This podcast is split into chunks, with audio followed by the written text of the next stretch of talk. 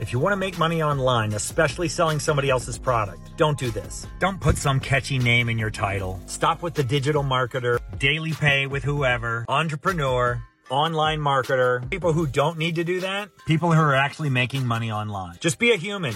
Be you. Tell people how you help them.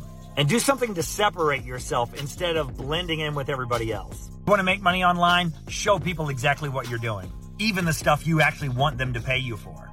Offer real value, like the kind that when they ask you how much it costs, you say it's free. Because the more you give away, the more they'll actually want to pay you. Short Cast Club